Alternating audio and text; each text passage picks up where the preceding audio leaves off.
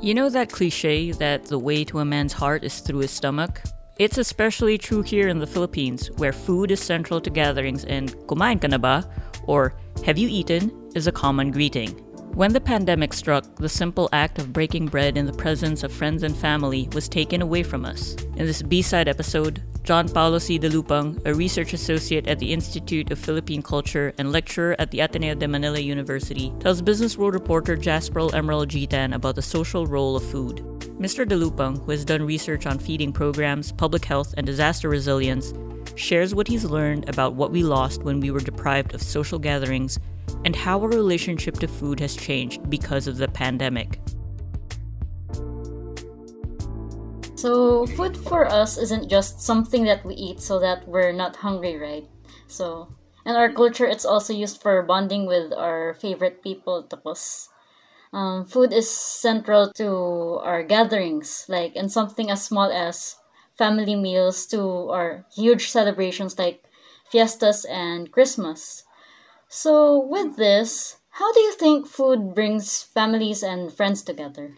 All right. When you look at food kasi, no, when you look at food uh, in terms of people's relationship to food and food's relationship to society, it it has a particular function. No, one of the key functions. Now, if you're going to ask me from a social science point of view, is that food practices enable enables people uh, enable people to create uh, uh, and maintain cultural, racial, and ethnic identities. No? So, for example, um, people can bring uh, food can bring people together to give them the identity of being Tagalog or be, being Visayan, no, or being Ilocano, based on the kind of food that they are preparing and how they prepare that food. No? And then for for fam siguro for smaller units like your families and friends, it brings you together because you attach food with certain memories.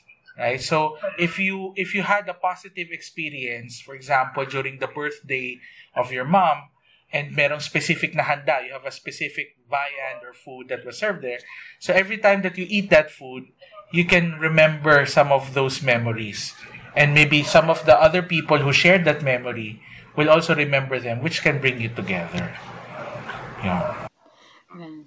Okay, so what do you think food symbolizes in our culture?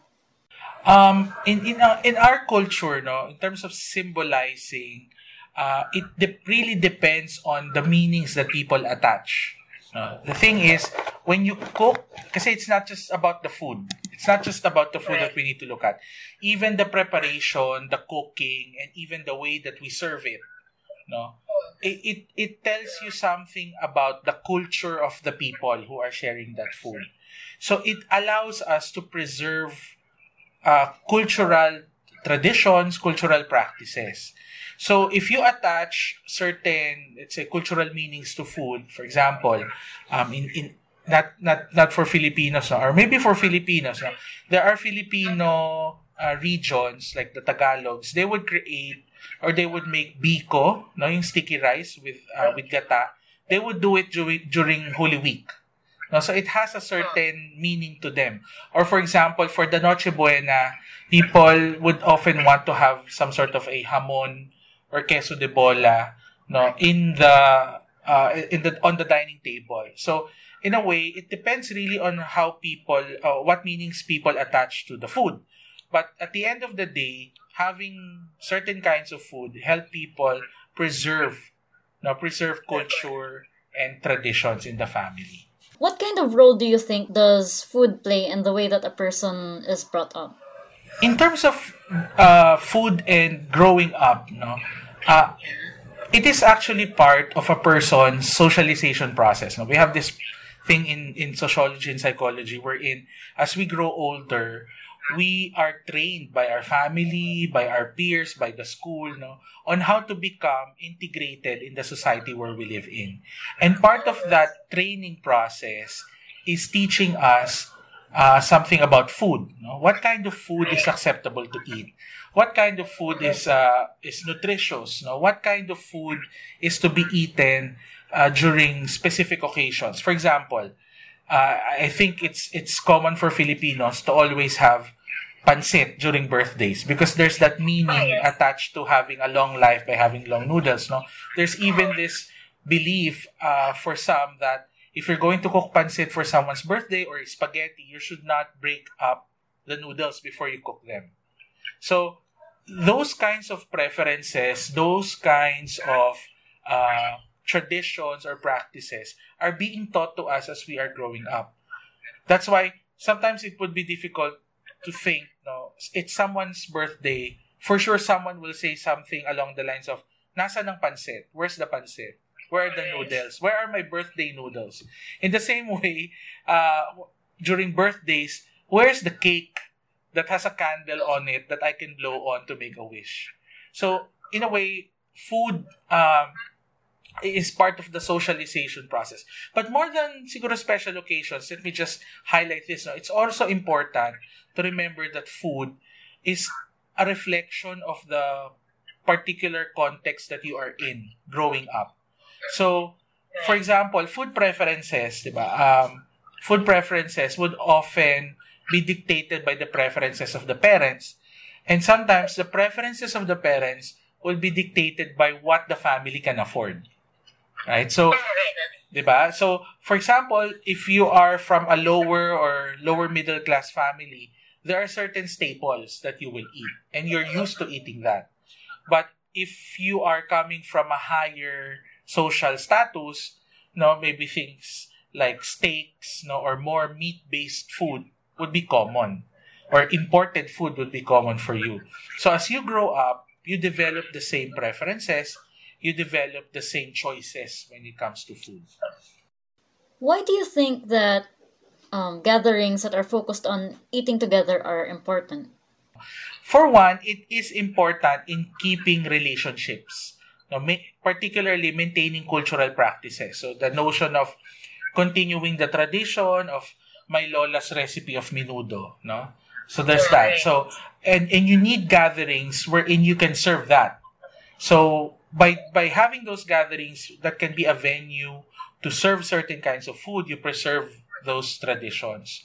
Second, uh, it is uh, it, it is important to have those gatherings focus on food, on eating together in particular. I think it's a good point to to no, to highlight. It's not really about the food, but being able to eat together.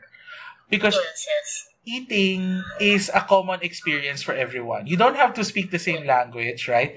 You don't have to come from the same culture but all of the people all of people eat it's part of our innate need to survive no so it becomes an initial commonality on which people can build relationships right so kung hindi mo man let's say you don't really know the person you don't really know what their interests are you could begin with something like so how do you find the food no is that something that you eat usually so it, it's exactly it's a conversation starter and it allows you to get to know the person without trying to be too invasive, no? Without even asking things like, imagine this, no?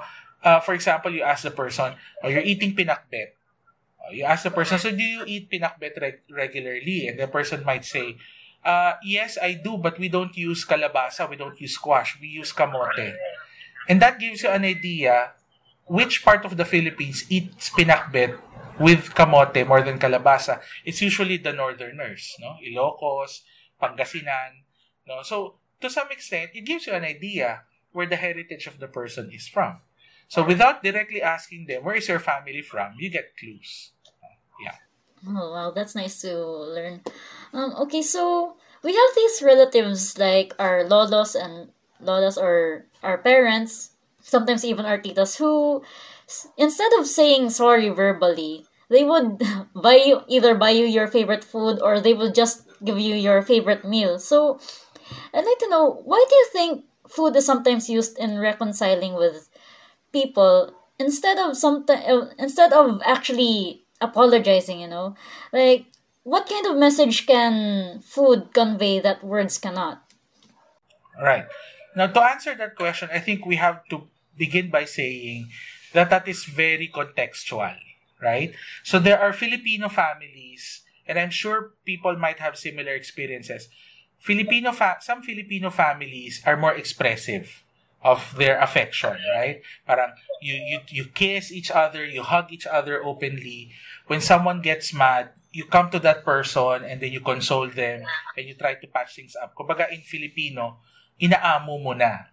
No, right? But there are families that are very distant, no? I don't have to tell you that I love you verbally, but I can show it to you. It can be that in a particular context, uh, for a particular family, actions speak louder than words, no, as they say. So in a way, by giving you your favorite food, it's like saying, okay, I recognize that I may have hurt you, and and, and just to make amends, I'm going to give you your favorite food. But for me personally, the question remains: Is giving the food actually an expression of an apology, or is it still important for the person to admit that he or she is wrong? I think in general, um, when we give food to others, there is this notion of concern. Eh. No, you're trying to te- uh, tell the person, have you not eaten? Or baka you want to eat. Right? And that's common among Filipino households. And it might just be an expression, an expression of being gracioso, no, being generous, or as foreigners would say, being hospitable, right? That's the notion of uh, giving food That's that right. that could that could that can be conveyed without words. But for specific situations like asking for forgiveness or di ba, giving food could be part of a person's courtship. Nililigawan ka, they, they would treat you to food, no? So I guess it depends on the family. But it's true, there are messages that food can convey that you don't have to say in words. It will just depend on how the family sees it. This time, how does uh, food help form bonds in the workplace? Okay, in the workplace. Uh again, it's not about the food. That's that's my main assertion eh. It's not really about the food. It's the process of consuming, preparing, and sharing the food, right? So it's the experiences that surround the food that really help form the bonds. Because as we've mentioned earlier, it gives you uh, something in common to talk about, right? It, it helps introduce you to other people based on your food preferences. It gives people an idea of your, um, instead of just preferences, maybe your skills, right? So, for example, you come into you come into work, you bring cupcakes, and then when they ask you who made this, it's me. So it gives them an idea. Oh, you're a baker. You you like baking or you like cooking. So it it does open you up uh, to others uh, for them to get to know you better and for you to also get to know them. So you know that oh, this person has a sweet tooth, or this person he likes fried food. No? So it just gives you that uh, ability to learn more about others, and it it's just that the whole process of f- consuming food becomes an anchor on which you can build relationships with people. Right. Yeah. So that's also the same in the class, right? Right, in the class. It's, the classroom is the same. But in the classroom, uh, I think uh, this is not, I, this is a personal opinion on my end. No? In the classroom, uh, I think, especially with younger children, no, when you're being socialized on uh, how to share food, no, Yeah. when when you begin to understand what sharing is about, and when you realize na, oh, I want to taste their food, and then they also want to taste my baon, then that creates a relationship. Right? That creates a relationship. It's a place to start to make friends. Alright, so now when the pandemic started, we had all these lockdowns and restrictions in place, and we were prevented from, you know, all these from going to gatherings, going to the office physically, or attending classes, and even seeing our loved ones in the malls. So, with that, um, what do you think we have we lost socially? As in, how has the pandemic hindered our social development? And also, how can we regain it now that the COVID situation seems to be getting better? Okay. When you when you talk about what we have lost, no, for a culture, for a society like the Filipinos, who values gatherings, no, just talk about fiestas. No, we find special events. I mean, before the pandemic, it's the child's birthday, and the child is like what, two or three years old. And sometimes the child doesn't even know the people that their parents invite. But the but the child's birthday becomes a reason for the parents and their friends to, to come together. Right? So we find reasons to gather no and to break bread, no, to, to share food. With the pandemic, of course, uh, with our need to socially distance, or we would rather use the term physically distance, or to stay indoors, no, we lost that opportunity. But being resourceful, of course, we have adapted doing Zoom parties. No, I remember for our offices, no, it's not unusual that when you have, uh, let's say, an anniversary gathering, you all sit on Zoom, you all eat together, and the food is actually delivered individually to your homes. It's like having having a big banquet and then you split it up to all the people who will eat and then you just eat it at home right so in a way we lost that ability to gather physically and to share food but we have made adaptations the only thing is it's still a different feel and a lot of people would say it's still different when you can sit with each other and actually converse especially with zoom if you begin to talk to another person, no, you're the only people who can talk. The other people in the meeting cannot talk to each other. Unlike when you're physically together, conversations can happen simultaneously. So, so there's that part that we lost. No? Now, after, uh, siguro we can say that the surges have gone down. It's safer to go out. People are allowed to eat in restaurants again. Uh, families can go to restaurants. We can eat together. Um, we can regain those. No, we can regain those uh, experiences that we lost because of the pandemic. But we have to innovate because you have to do your gatherings again following safety protocols right? Because these protocols will remain, at least for the Philippines, these will remain. And according to the scientists, no, eating is a high risk activity for transmission because we uncover our mouths and our nose in order to eat. And if you eat, I mean, even if you eat now outside, you still have those plastic barriers. So even if you can eat together with a friend, you still feel that you're separated by those barriers. In places where you don't have barriers, to some extent, you still maintain some distance, right? Because you have to maintain it according to the the, the rules, no? And restaurants, they cannot fill up all their tables, right? They still have to make space, 50% capacity, 70% capacity. So I guess we can go back, no? I think we can regain those experiences of chatting while eating, but uh, and maybe you know, I, I this this practice, ano no, this practice vanished, no, or it, it it it went away. You know, sometimes when you're at a party and then you realize you got food that you don't like, and then you feel bad throwing it away, so you ask your your friend, "Do you like it? You can take it from my plate." Before, no, Filipinos would say, "Oh, laway conscious," no. Before, it wasn't a big deal. But now you can't do that because there's a possibility for you to transfer sickness, right? So those kinds of things you cannot do anymore.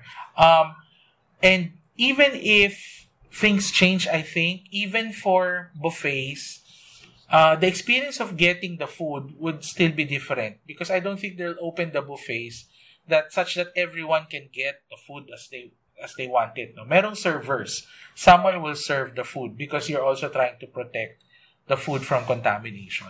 So we can regain the experiences. It's just that we have to be innovative. We have to think of ways to still have the experience but observe the health protocols. Right, you can never be too careful. So, and and also, how do you think the pandemic has affected the way that people consumed food? in, in this question, I had to I had to sit down and just think about it when you gave me this. um, I think it changed the way that we relate with food. No, in terms of you're, you're asking about consumption. Eh. So it take consumption is can be seen as a relationship, as an individual relationship to food. So how do you prepare? How do you consume? No, it's a relationship that we build. For one, um, particularly during the height of the pandemic, people were not eating out. One, you cannot go out. Two, the places that you'd like to go to are closed. Right? So people ate outside less. Some of them adapted by cooking more at home. Okay? And this translated to cost. So a lot of friends, a lot of my friends, at least this is not, I haven't done a formal survey, no, but at least for those that I know, um, they report that their expenses expenses in food have gone down because one, yeah, one because they don't eat out, they don't pay restaurant prices for their food. Second, when they go into the grocery stores, they are very particular with the time they spend inside. So they have a list, right? But even if I, I guess your own experience, even my experience, when I go to the grocery store, I don't linger. Unlike before the pandemic, you know, you maybe it's a bad habit though. You don't have a list. But sometimes people would linger and think about, oh, you know what, I can prepare this later, you know, maybe next month I'd like to bake a cake, I'm going to buy these things. People tend to be more particular with their lists, according to at least those that I know. And with the advent of grocery delivery, like uh, ano ba, Metromart or Pickaroo, no, those delivery places, you cannot linger and just continue adding to your order. Eh. You have to resolve. This is my order. I give it to the rider, and this is the only thing that's going to come come in. So in a way, you control the amount that you spend because you know that you can't put so much food in your fridge or in your freezer. So people tend to spend less. No? However, those who relied more on food delivery services like Grab, Food Panda, uh, their expenses are also still relatively lower than when they ate out, but it's higher than for people who cook food at their home. I think that's interesting. No? Second, some people also developed a new relationship with food because since they can't eat out, people began looking into how to cook the food that they like in the restaurant. So they go into YouTube, right? You learn how to cook, you follow recipes. So the people began to create a relationship wherein you don't just get the food and eat it you become involved in the preparation, uh, maybe even in the buying of the ingredients, the preparation, the cooking process. So you you become familiar and you realize, wow, this is it's so many steps to make fried chicken or it's not easy to make something like this. You have to go through the steps. So you you get an appreciation. So you develop that relationship and maybe some people would report na they value their food now because they realize how much work goes into it. And some also develop, they would say, healthier relationships, wherein people, since they're just at home, no, hindi naman nagmamadali, you don't have to deal with traffic because you're working from home. So you have more time to prepare your food. And for those who want more healthful options, no, healthful or healthier options, as some people would, would put it, then they can explore that kind of diet. If they want more vegetables, more plant-based, they can do it now because they don't have the travel time from the office to the house. They can prepare the food. So I know a lot of people who have changed their diets and they have lost weight, no, they have become more plant-based, they use less oil, they don't eat fried anymore. So one of their a friend of mine actually mentioned when things opened up and he was invited by friends to go eat at a restaurant, he didn't like the food as much as he liked it before the pandemic. Because he said, I oh. realized it's very greasy, it's very salty. Because in his house, he cut back on fried foods, on fatty food, and he became used to that while he was in quarantine while he was stuck at home. So, yun, no, I think people really change the way they relate or we relate to food. No, whether it's about how much we consume, uh, being more involved in the preparation process, in the cooking process, and even making better choices, if you'd like to put it that way. Better is relative kasi. Better choices for your health. So, you, less sugar, less carbs, no?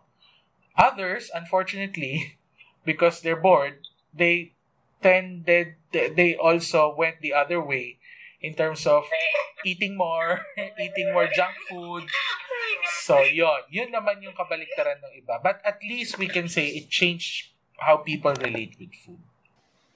Okay, well, that's in- that's interesting to know. So others either Right, go diba? become more health conscious, and others, um, like throw it out of the window all, altogether, and people tended to spend less, right? You're, you were saying that. Yes. Okay. Um. Okay, so this time, um, so you know, I've always been wondering about this. You know the trend mukbang, right?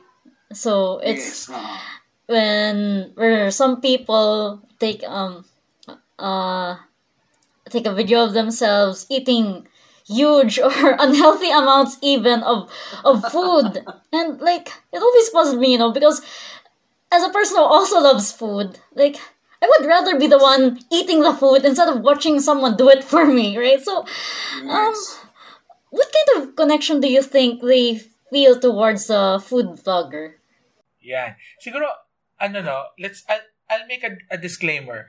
I don't really like watching mukbang. Primarily because it looks like people are eating more than they should. But who am I to judge? I eat, I overeat sometimes too, right? So, uh, but, but as you said, a lot of people, uh, relatively a good number of people like watching them. No? Maybe this is an age thing because, of course, I'm older and mukbang is something that's more recent. But uh, I think, if I'm not mistaken, I did a little bit of research here. How many people actually watch mukbang videos? No? In China, there's a mukbang, uh, mukbanger, as they call them, no? named uh, Miz, uh, Mizi Jun. Uh, the person has 6.4 million subscribers. Okay, in, in in Weibo, which is their version of YouTube, as of August 2018, this person does mukbang. Mommy Tang is a mukbanger in on YouTube, 500,000 subscribers. Stephanie Soo is another mukbanger, has nearly 2 million, which means tons of people see them with mouthful of foods every night. So, you cannot discount the fact that people watch. Okay? For me, when I watch it, I am more drawn to it because of the new cuisine that I've never seen. Oh, right? Some people reason out that, oh, I didn't know that there was such a thing. Maybe the next time I, I eat Korean food or eat Chinese food, I'm going to look into that. That sounds tasty, right? For some, according to some researches that that have been published, no, people, particularly those who eat alone, who live alone, having the mukbanger, it is creating a feeling that you're eating with someone. Right? Oh, For some, that's that's what it is, no? It's it's the feeling of having someone to eat with, especially for mukbangers who do live streams because they talk to the audience. Eh. So in a way, it's like a simulation of you eating with someone, having a conversation. Right? Right. So for some. Now, there are researchers uh, like uh, this guy, his name is Michael Hurt. No? He is a cultural studies professor in Busan University of Foreign Studies. I, I saw his uh, article. And what he was saying is, um, mukbang has some sort of a grim background to it, a grim story. You know, he has a theory uh, on why mukbang is becoming popular, and it has to do with the fact that even before the pandemic, we have been decreasing our face-to-face interaction with people because we interact through video calls, uh, chats, or phone calls. So in a Kore- in Korea, where mukbangs I think started, correct me if I'm wrong, that's where it popularized. Korea, in South Korea, it's gotten to a point where social interaction sometimes do not happen at all for people. So this is where mukbang become uh, fills in that void. No, when you cannot interact with people for whatever reason, such that you cannot share a meal with them, that's their way of coping. No, and essentially it it is a, it can be an indicator of how much less physical interaction have people have. Because if a lot more people are watching mukbang and let's assume, no, we're making an assumption here that they like watching mukbang because it gives them the sense of eating with someone, then we can we can hypothesize or we can infer that a lot of people are eating alone and having mukbangers their um, companions. No, I'm not judging people, but I think it it shows us that there's a shift, there's a change in the eating behavior. Instead of eating together, you eat alone. Yon. So that's my take on mukbang, which for me, you know, reading up on this, I find it really interesting because I never thought of mukbang as something that might fill in the void for someone who doesn't have another person to eat with. Also, during the pandemic, you also mentioned this that people tended to also buy ready to cook meals or cooking kits. So, how do you think cooking or making food together um, connects people? Okay, this is assuming that you're not alone, right? In the house, you have someone to cook with. Although I have had an experience of baking with someone through video call. So it's the two of us, a friend of mine. We would bake, we would make bread, and we would do it together. We'll show each other what we're doing. So it's our it's our way of trying to adapt. But there's something about again, it's not just the food. It's the eh, siguro we can use the term um, ritual. The ritual of preparing food, of consuming food, cooking food. Right? if you have another person helping you prepare the food, one, it allows you to have a conversation and interaction with that person. And having that interaction, of course, allows exchange of ideas, exchange of uh, of uh, uh, uh, comments, no, you you exchange of opinions. So it allows for communication between the two people. But more than that, if let's say the food in, in, in my idea is if the person preparing the food with you is a family member and let's say that the recipe that you're preparing is an heirloom recipe somewhere from your lola from your lolo hindi lang naman yung pagluluto it's not just the cooking process that you talk about no you would talk about memories attached to the food or the process that uh, that you're doing so for example someone might say Oh, remember Lola used to used to correct me because I sliced the carrots wrong. Oh, you remember when when you burnt this because you know you left the stove too high and you went out and you forgot. So all the memories that are attached to not just the food but the preparation is often evoked. And when you have another person there who shares the same memory, that tightens the bond because that's a commonality between the two of you. It's a shared experience.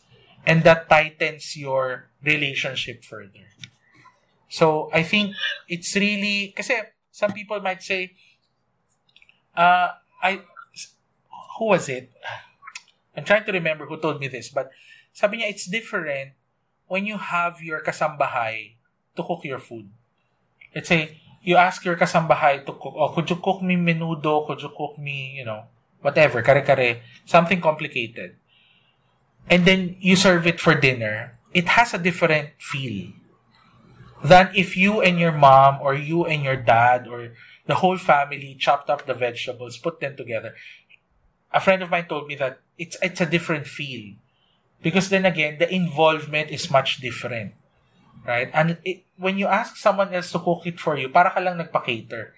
It's like ordering from the outside, heating it and eating it. So, it's a different experience. So, really, cooking and making the food creates more connections for people. You also mentioned earlier that um, the question, kumain ka na ba or have you eaten, can be used in place in place of a greeting. Um, I heard that also sometimes in South Korea they also do that. So, what kind of feeling does the question, kumain ka na ba or have you eaten, give off? Like, what does that say about us Filipinos? And also, how does it make you, sorry, how does it make you No, go feel ahead, go ahead. personally? Uh, I think it's very important to note that you're asking this in the context of being Filipinos, no? Because in uh, in other countries, uh, I have the, I've had the opportunity to live in other countries. They have this version, no? Parang when you come into their house, oh, could I get you some tea? Could I get you some coffee? But that's how they ask them. Could I get you something? For Filipinos, it's the question is, have you eaten? So that's different. So that that gives you a, a different feel. No? So uh, for me personally, uh, when I look at this behavior of people asking you whether you've eaten, it might evoke some feeling of, oh, this person is concerned. You know, maybe because I traveled, I, I, I, it took me a while to get to their house, so maybe they are concerned that I'm hungry, right, or I haven't eaten. But to some, and sometimes I feel this way too, uh, it could just be an expression of being polite, right? Right. It's like that behavior or that uh, that uh, expression that we have when you're eating and someone uh, parang passes by and you ask them, kain tayo? Or you, you say, kain tayo. What, but you don't really expect that person to eat with you, especially if it means that they would share your food. Right? We do it out of politeness. So, I guess it depends on the relationship that you have with the person. Because I would think that if you have a tita or a tito who asks you, have you eaten? No, you might feel more comfortable to say, no, what do you have? Or, I haven't eaten, let's look at your fridge, right? Depending on the kind of relationship you have with that person, this expression of have you eaten or kumain ka na ba would give you a different feeling. For me personally, I think it's being polite.